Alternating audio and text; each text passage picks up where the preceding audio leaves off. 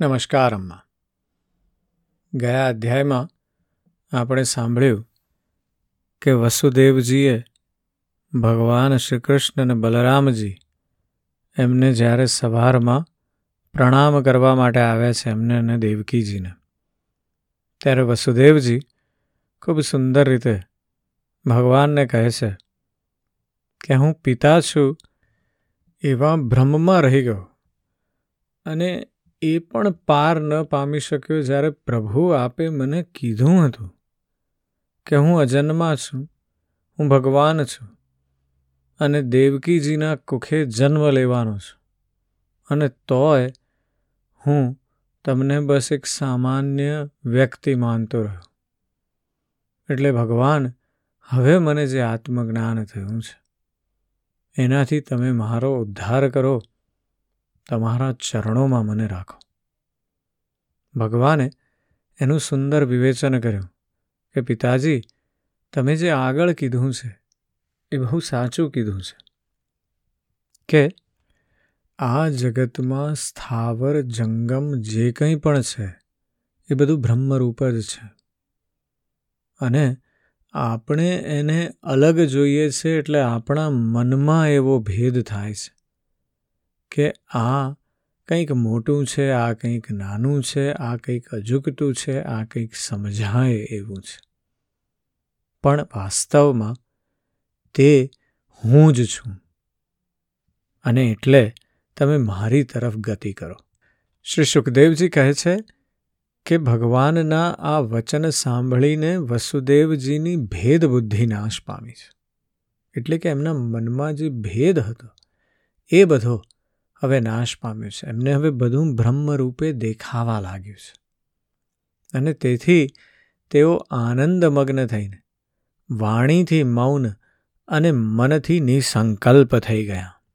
શ્રી સુખદેવજી કહે છે, કુરુશ્રેષ્ઠ, તે સમયે ત્યાં રહેલા સર્વદેવમય દેવકીજી પણ બેઠા હતા. આ બધું સાંભળીને તેઓ પહેલેથી જ આશ્ચર્યમાં ડૂબી ગયા હતા કે શ્રીકૃષ્ણ અને બળદેવજી મરી ગયેલા ગુરુપુત્રને યમલોકમાંથી પાછો લઈ આવ્યા. હવે તેમને તેમના તે પુત્રોનું સ્મરણ થઈ આવ્યું, જેમને કંસે મારી નાખ્યા હતા. તેમના સ્મરણથી દેવકીજીના નેત્રોમાંથી આંસુ વહેવા લાગ્યા. તેઓ અધીરા બની ગયા. તેમણે ખૂબ જ દીનતાપૂર્વક શ્રીકૃષ્ણ અને બલરામજીને કહ્યું, દેવકીજીએ કહ્યું, હે અમાપ સ્વરૂપવાળા શ્રીરામ, તમારી શક્તિ મન અને વાણીથી પર છે. શ્રીકૃષ્ણ, તમે યોગેશ્વરોના પણ ઈશ્વર છો. હું જાણું છું કે તમે બંને પ્રજાપતિઓના પણ ઈશ્વર આદિ પુરુષ નારાયણ છો.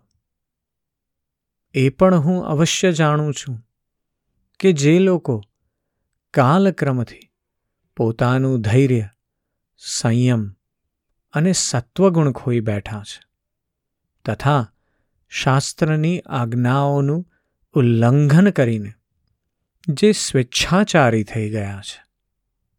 એવા ભૂમિના ભારરૂપ તે રાજાઓનો નાશ કરવા માટે જ તમે બંને અમારે ઘેર અવતાર લીધો છે. વિશ્વાત્મન, તમારા પુરુષોત્તમ રૂપ અંશથી ઉત્પન્ન થયેલી માયાથી ગુણોની ઉત્પત્તિ થાય છે. તેમના લેશ માત્રથી જગતની ઉત્પત્તિ, વિકાસ તથા પ્રલય થાય છે. આજે હું મારા અંતઃકરણથી તમારી શરણાગત છું. મેં સાંભળ્યું છે કે તમારા ગુરુ સાંદીપનીજીના પુત્રને મરીને ઘણા દિવસ થઈ ગયા હતા. તેમને ગુરુદક્ષિણા આપવા માટે તેમની આજ્ઞા તથા કાળની પ્રેરણાથી તમે બંને તેમના પુત્રને યમપુરીથી પાછો લાવી આપ્યો. તમે બંને યોગેશ્વરોના પણ ઈશ્વર છો. તેથી આજે મારી પણ અભિલાષા પૂરી કરો. હું ઈચ્છું છું કે મારા તે પુત્રોને જેમને કંસે મારી નાખ્યા હતા, લાવી આપો, જેથી તેમને હું આંખ ભરીને જોઈ લઉં. શ્રી સુખદેવજી કહે છે, પ્રિય પરીક્ષિત, માતા દેવકીજીની આ વાત સાંભળીને ભગવાન શ્રીકૃષ્ણ અને બલરામ બંનેએ યોગ માયાનો આશ્રય લઈને સૂતલ લોકમાં પ્રવેશ કર્યો. જ્યારે દૈત્યરાજ બલિએ જોયું કે જગતના આત્મા અને ઇષ્ટદેવ તથા મારા પરમ સ્વામી ભગવાન શ્રીકૃષ્ણ અને બલરામજી સૂતલ લોકમાં પધાર્યા છે. ત્યારે તેમનું હૃદય તેમના દર્શન કરીને આનંદમાં ડૂબી ગયું. તેમણે તુરંત જ પોતાના કુટુંબ સાથે આસન પરથી ઊભા થઈને ભગવાનના ચરણોમાં પ્રણામ કર્યા. અત્યંત આનંદિત થઈને દૈત્યરાજ બલિએ ભગવાન શ્રીકૃષ્ણ અને બલરામજીને શ્રેષ્ઠ આસન આપ્યું. અને જ્યારે તે બંને મહાપુરુષો તેના પર બેઠા, ત્યારે તેમણે તેમના ચરણ પખાળીને તેમનું ચરણોદક પરિવાર સહિત પોતાના મસ્તક પર ધારણ કર્યું. પરીક્ષિત, ભગવાનના ચરણોનું જલ બ્રહ્મા સુધીના તમામ જગતને પવિત્ર કરે છે. ત્યાર પછી દૈત્યરાજ બલિએ બહુમૂલ્ય વસ્ત્રો, આભૂષણ, ચંદન, તાંબોલ, દીપક, અમૃત જેવું ભોજન અને અન્ય વિવિધ સામગ્રીઓથી તેમની પૂજા કરી અને પોતાના સમસ્ત પરિવાર, ધન તથા શરીર વગેરેને તેમના ચરણોમાં સમર્પિત કર્યા. પરીક્ષિત દૈત્યરાજ બલિ વારંવાર ભગવાનના ચરણકમળોમાં મસ્તક નમાવતા પ્રેમ વિહવળ થઈ ગયા. નેત્રોમાંથી આનંદના આંસુ વહેવા લાગ્યા. રોમે રોમ ખીલી ઉઠ્યું. હવે તેઓ ગદગદ સ્વરથી ભગવાનની સ્તુતિ કરવા લાગ્યા. દૈત્યરાજ બલિએ કહ્યું, બલરામજી, આપ અનંત છો. આપ એટલા મહાન છો કે શેષ વગેરે બધા વિગ્રહો આપના અંતર્ભૂત છે. સચ્ચિદાનંદ સ્વરૂપ શ્રી કૃષ્ણ, આપ સમસ્ત જગતના નિર્માતા છો. જ્ઞાનયોગ અને ભક્તિયોગ બંનેના પ્રવર્તક આપ જ છો. આપ સ્વયં પરબ્રહ્મ પરમાત્મા છો. હું આપ બંનેને વારંવાર નમસ્કાર કરું છું.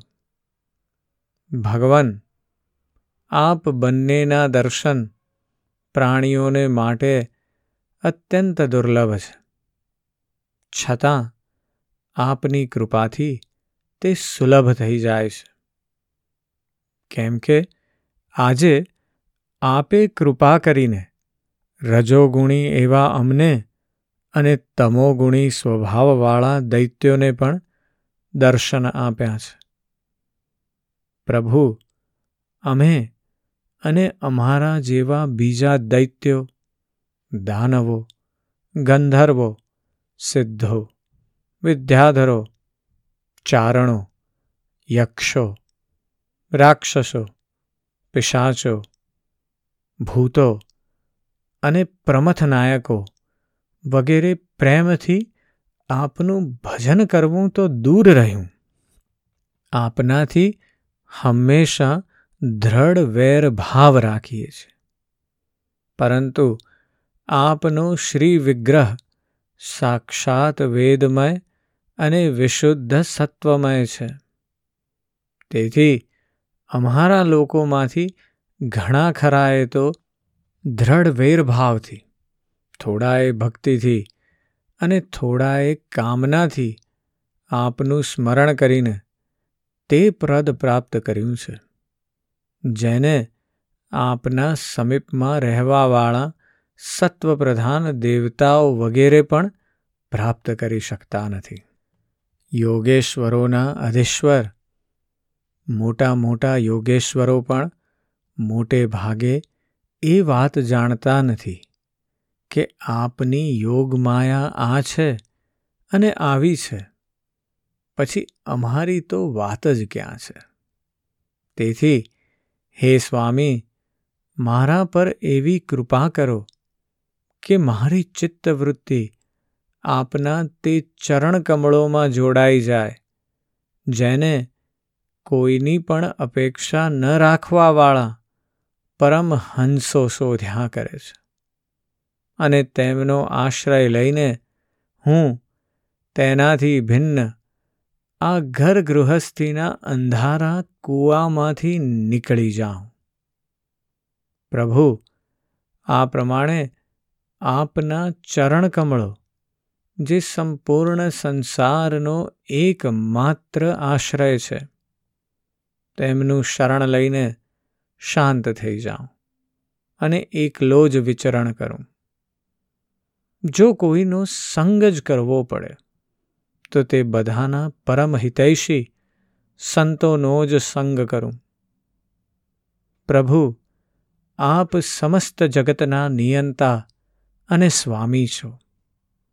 આપ અમને આજ્ઞા આપો અને એ આજ્ઞા આપીને નિષ્પાપ બનાવો. અમારા પાપોનો નાશ કરી દો. કેમ કે જે પુરુષ શ્રદ્ધા સાથે આપની આજ્ઞાનું પાલન કરે છે. તે વિધિ નિષેધના બંધનથી મુક્ત થઈ જાય છે.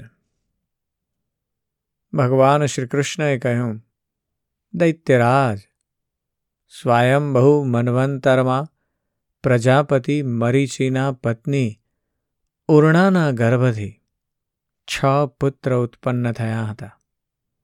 તે બધા દેવતા હતા. તેઓ બ્રહ્માજીને તેમની પુત્રી સાથે સમાગમ માટે ઉદ્યત જોઈને હસવા લાગ્યા. આ મશ્કરી રૂપ અપરાધને કારણે તેમને બ્રહ્માજીએ શાપ આપી દીધો અને તેઓ અસુરયોનીમાં હિરણ્યકશ્યપુના પુત્ર રૂપે જન્મ્યા. યોગમાયાએ તેમને ત્યાંથી લાવીને દેવકીના ગર્ભમાં મૂકી દીધા. અને તેમને જન્મતા જ કંસે મારી નાખ્યા. દૈત્યરાજ, મારી માતા દેવકીજી તે પુત્રો માટે અત્યંત શોક કરી રહ્યા છે અને તે તમારી પાસે છે. તેથી અમે અમારી માતાનો શોક દૂર કરવા માટે તેમને અહીંથી લઈ જઈશું. ત્યાર પછી આ બધા શાપ મુક્ત થઈ જશે અને આનંદપૂર્વક પોતાના લોકમાં ચાલ્યા જશે. તેમના નામ આ પ્રમાણે છે. સ્મર, ઉદ્ગિત, પરિશ્વંગ, પતંગ, શુદ્રભૃત અને દ્રોણી. તેમને મારી કૃપાથી ફરી સદગતિ પ્રાપ્ત થશે. પરીક્ષિત આટલું કહીને ભગવાન શ્રીકૃષ્ણ મૌન થઈ ગયા. દૈત્યરાજ બલિએ તેમની પૂજા કરી. ત્યાર પછી શ્રીકૃષ્ણ અને બલરામજી બાળકોને લઈને દ્વારકા આવી ગયા તથા માતા દેવકીજીને તેમના પુત્રો સોંપી દીધા. તે બાળકોને જોઈને દેવી દેવકીજીના હૃદયમાં વાત્સલ્યની ભરતી આવી ગઈ. તેમના સ્તનોમાંથી દૂધ વહેવા લાગ્યું.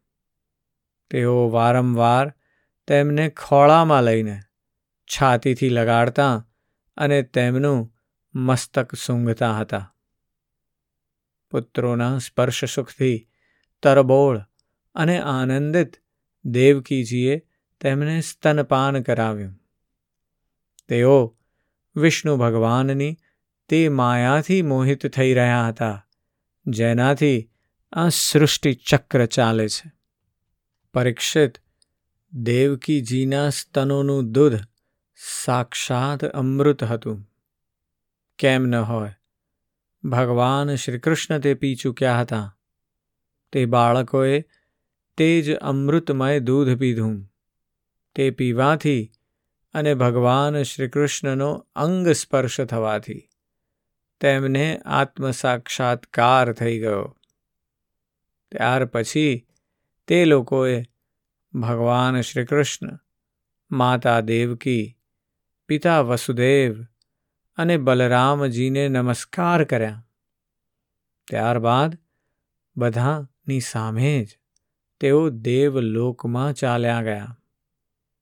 પરીક્ષિત દેવી દેવકીજી, એ જોઈને અત્યંત વિસ્મિત થઈ ગયા કે મરેલા બાળકો પાછા આવ્યા અને પાછા ચાલ્યા ગયા. તેમણે એવો નિશ્ચય કર્યો કે આ શ્રીકૃષ્ણનું જ કોઈક લીલા કૌશલ્ય છે. પરીક્ષિત ભગવાન શ્રીકૃષ્ણ સ્વયં પરમાત્મા છે. તેમની શક્તિ અનંત છે. તેમના આવા આવા અદ્ભુત ચરિત્રો એટલા છે કે જેનું કોઈ વર્ણન થઈ શકે તેમ નથી. સુતજી કહે છે, શૌનકાદી ઋષિઓ, ભગવાન શ્રીકૃષ્ણની કીર્તિ અમર છે, અમૃતમયી છે.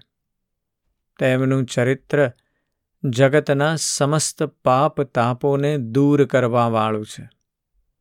તથા ભક્તજનોના કાનોમાં આનંદ સુધા પ્રવાહિત કરનારું છે.